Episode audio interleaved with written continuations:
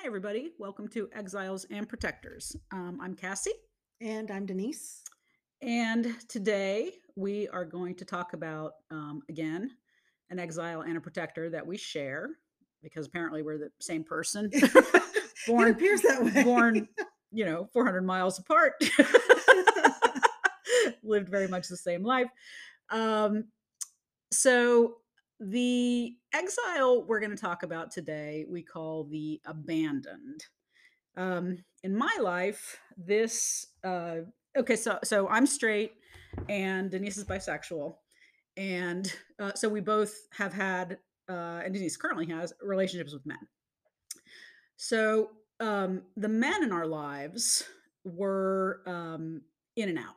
So in my case, my dad was uh, a functioning alcoholic, and so he would get off work and he would just go to a bar.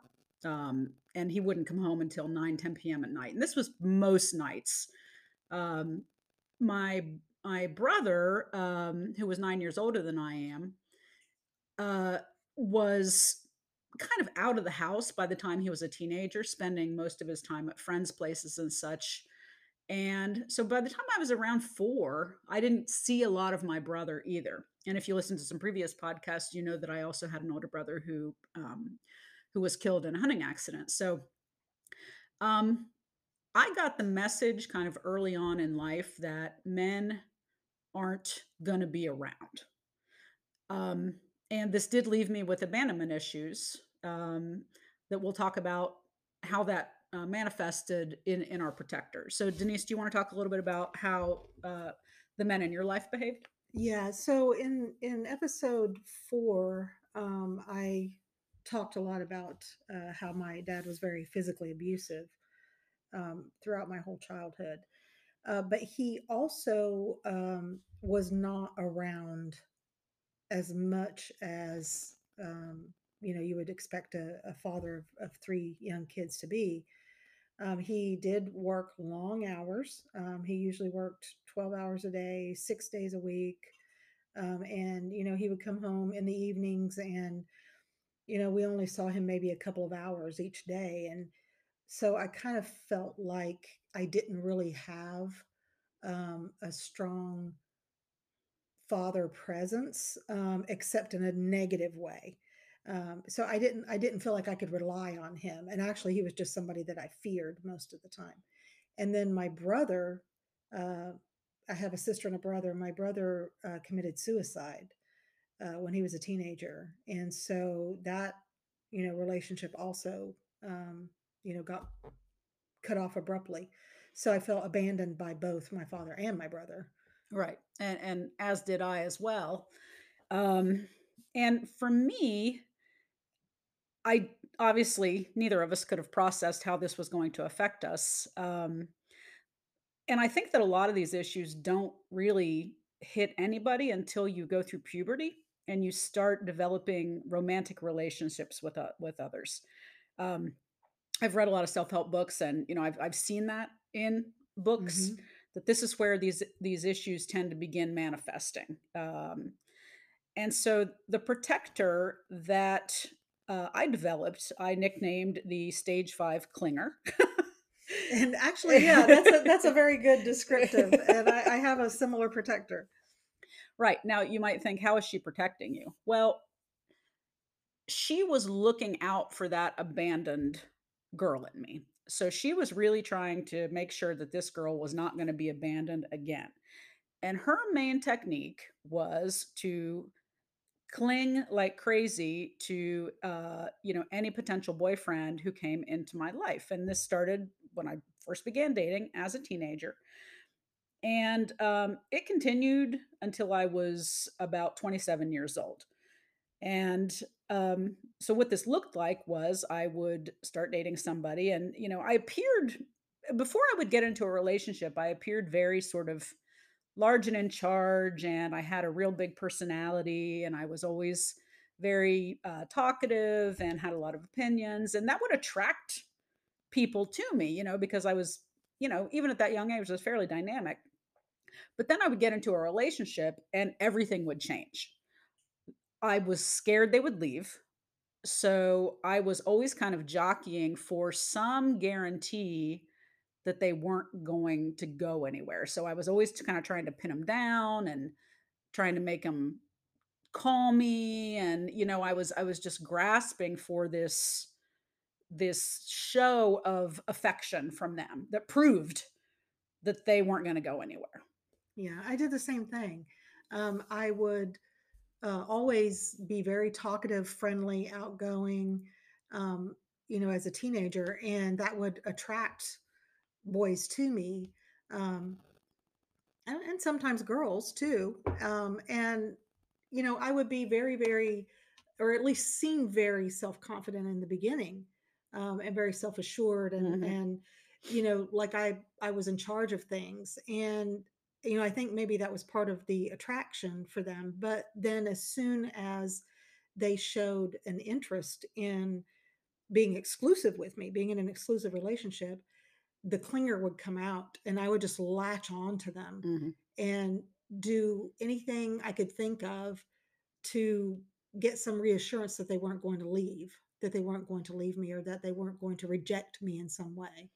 Yeah, that was it. It was absolute fear of rejection, um, and fear of abandonment. I mean, it's pretty much the same thing, I guess, in the end. Yeah. Um, and we were discussing how, you know, in a previous episode, we talked about our um, protector that we call the savior, who is always wanting to help people, and how the savior works really hard in conjunction with the stage five clinger in at least in our unhealthy relationships that we experienced.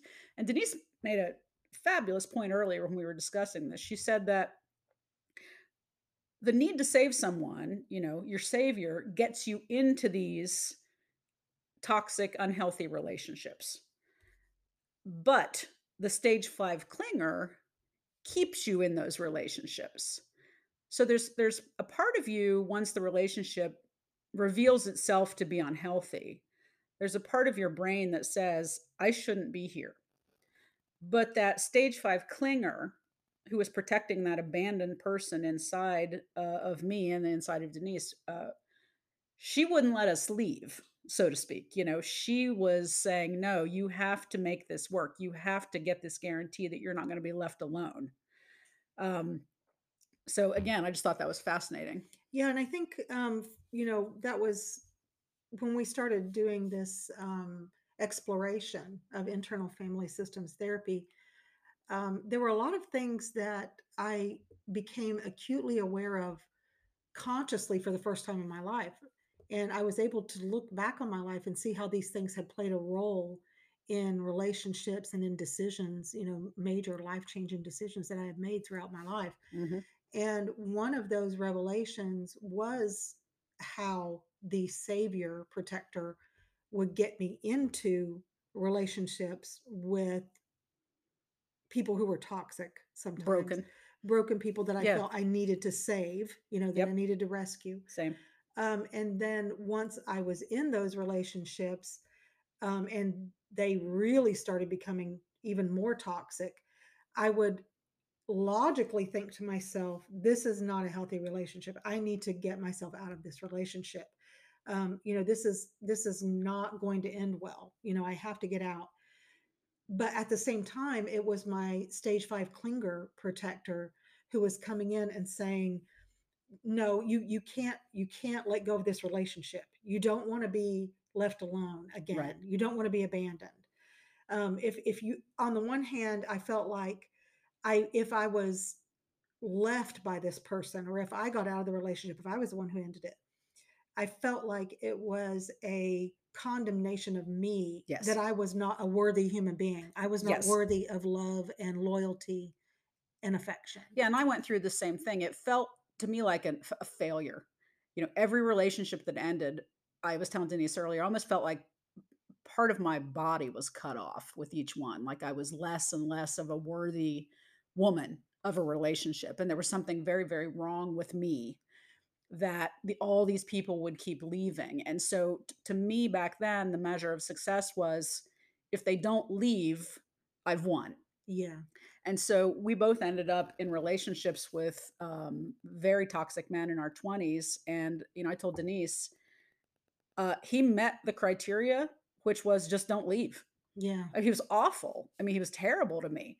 But he was the first one. He was my first long term relationship. I was 22 because everybody else broke up with me and with good reason. You know, I was clingy Very and, clingy. you know, yeah. who wants that? You know, nobody. And they also they didn't sign up for that. They signed up for the Cassie that they saw who was funny and interesting and ebullient and you know, and then they got this girl and they were like, who the hell's this? Yeah. You know, and the same thing happened to you, I imagine. Yeah, and I can imagine when I look at it now from that point of view where I can detach Yes. myself um, and look at that protector, um, you know, as a separate uh, being, then I can see, logically speaking, how the other person in the relationship with me probably felt blindsided, you know, because they, when they first met me, it's like you said, I was very outgoing, ebullient, Right. effervescent Yes. um, and they were Yes. attracted to that personality and then you know and i seemed very self-assured very in charge of my life and then when we would get into the relationship i would become very clingy because i was afraid they were going to leave me and of course to me that would be not only an issue of feeling abandoned but also feeling like again i wasn't worthy enough to make somebody want to stay with me Yes. and so they probably felt very blindsided by that Yeah. but when you think about it um, it was that clinginess you know our protector the stage five clinger was trying to protect us from feeling abandoned but she was doing it at a time in our lives when it wasn't appropriate and so Yes. she actually had the exact opposite effect Yes. she drove those people away Yes. Absolutely. because they they felt like Well, they you're had not been tricked we're not supposed to find your life partner when you're 17. well too i mean i'm sure it could happen for some people but i definitely but, you know, know But dating yeah, as a it- kid should be fun. It It, should, should be, be light. It should be, you Yeah. know, I mean, not to say you can't form a, an, an intense emotional bond with somebody then, but it shouldn't be your main priority at that age. no you know um now i will say um so again i mentioned earlier that i this stage five clinger was very much part of all my relationships until um i was about 27 um so when my when uh, my super toxic relationship broke up um i was 24 and between the ages of 24 and 27 i did date a few people and i spent a lot of time trying to undo some of my bad habits from the previous relationships but this clinger was still there. I wouldn't let her really come out quite as much but she was definitely still uh in in the in the shadows. And so what happened which was very interesting that finally broke this for me was um i started dating the guy who would eventually become my husband and we'd been dating about six months and it wasn't going well primarily because i knew i wanted to marry him. He was the greatest thing i'd ever you know come across. Um and that really activated the clinger. and i thought oh my god i can't let this guy go. He's awesome. He's he's everything i've ever wanted. And so she started to really come out and wanted to make sure that you know this guarantee was going to happen and at the time i was 27 and he was 28 so you know it wasn't inappropriate to want to be engaged and and such well about six months into the relationship it wasn't going well and we agreed to take a break um, at the end of the the week break, um, I wanted to get back together and he didn't, and it really threw me into a tailspin. Um, and so what ended up happening was I stayed away, but in the course of that week, that we were apart for a week, um, I got to thinking about my behavior and what I was doing to contribute to this. And I realized that the stage five clinger was absolutely looking for a guarantee, a solid, on paper almost guarantee that this person would not leave.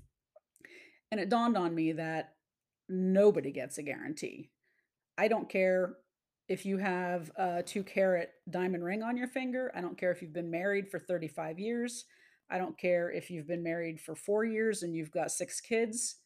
People can walk out of your life for no reason at all at any time.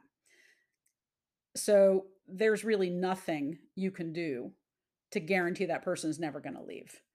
And when I finally realized that, I was able to relax and I reapproached um, my boyfriend at the time, who became my husband, and I essentially told him this and said, You know, I'm not going to put this pressure on you anymore.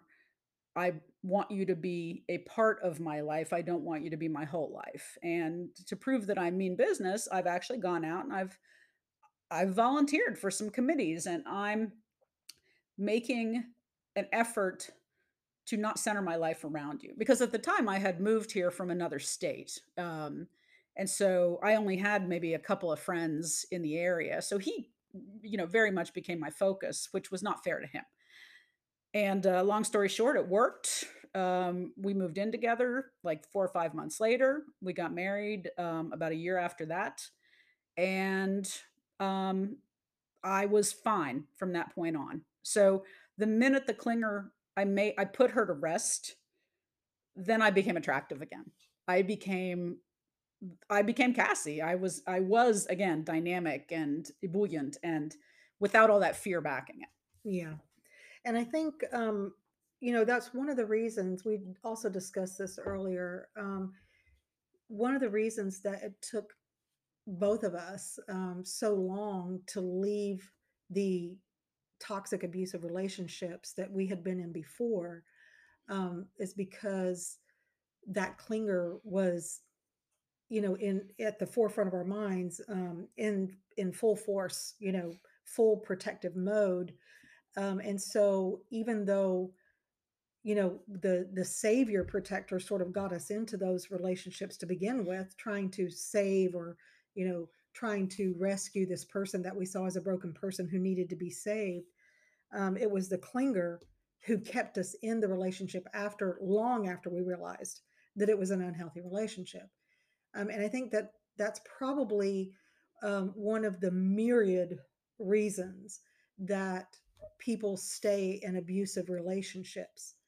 Um, and this is you know has often been a hot topic of, of discussion uh, in american society is is why do people stay in abusive hmm relationships? Hmm um, you know and that that has always bothered me when people who have never actually experienced an abusive relationship kind of you know dismissively say hmm well you've had opportunities to leave. She had opportunities to leave. Why did she choose to stay with her abuser? Why did why didn't she just leave?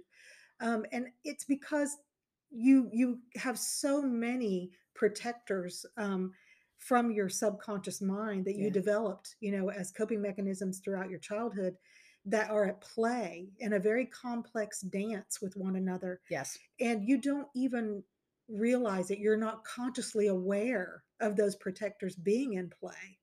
And so you know there are many many factors at play but that's one of them i think. That's one of the reasons that many people stay in abusive relationships is because they have a protector like that stage 5 clinger who is making them stick with this person because they fear being abandoned.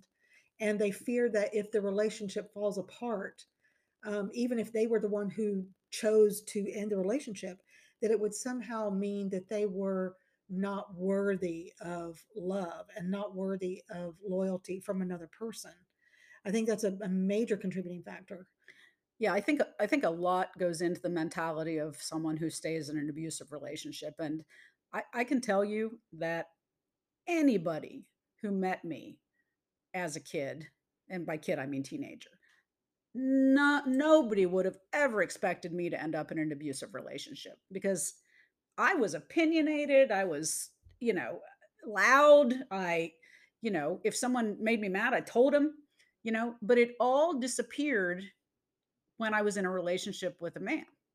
All of it. And you know, we we do, I think we do become different people vis-a-vis who we're with. Um, obviously, there's code switching and such. So you've got you've got the you that behaves a certain way at a party. You've got the you that behaves a certain way at work. You know, you've got the you that behaves a certain way with your children. But I think it can actually take very extreme forms in a lot of people. And with me in relationships, it took an extreme form. yeah and they did with me as well and i didn't really realize um, how those protectors um, that I had developed in childhood were, uh, you know, interplaying with each other to not only get me into unhealthy relationships, but to also keep me in them Yeah. until I started going through this process of self reflection and, and Right. learning about the exiles and the protectors. And then it, it sort of all became so much clearer to me. Right. And, you know, neither, neither of us came from families where these things were managed, discussed, Oh, no. revealed. I mean, everything was brushed under the rug, Yes, you know. Um, it was, yeah.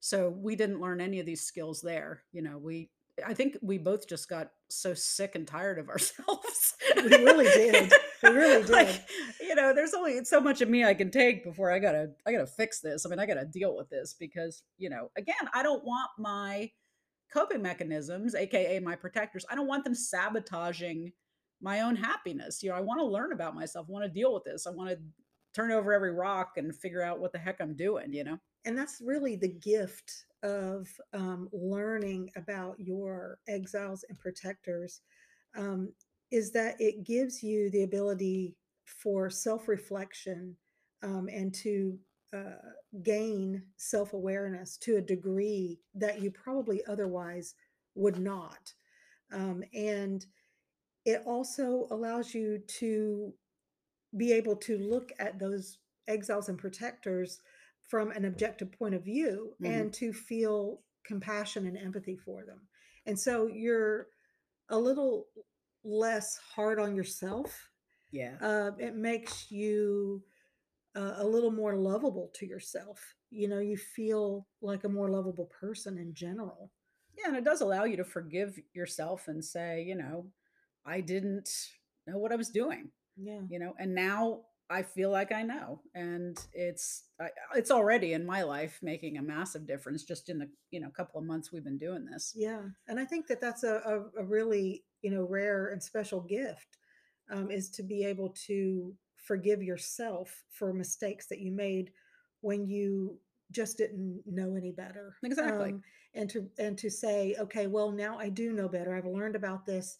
I'm going to grow from this. I'm going to do better moving forward. yeah i'm not going to repeat this cycle Yes. i'm going to make conscious efforts to stop this cycle Yeah, Right. and that that's one of I think one of the most important things that IFS therapy can offer the world is helping people and families break toxic cycles of behavior. yeah yeah you know and even if your family is not interested in hearing any of this um you know you can do it for yourself and you know maybe they'll they'll learn by example Yeah, I You mean know- it takes one person to be the catalyst, and then right you know all all sorts of changes can flow from that. exactly exactly Yeah, all right I think it was a good discussion. Good talk. I agree entirely. All right. If you hung in for the 23 minutes, thank you very much. Yes, thank you. These are getting longer and longer. We're trying to keep them around 20 minutes. If they if that's too much, you know, we get it. But anyway, thank you for listening. Bye-bye. Bye.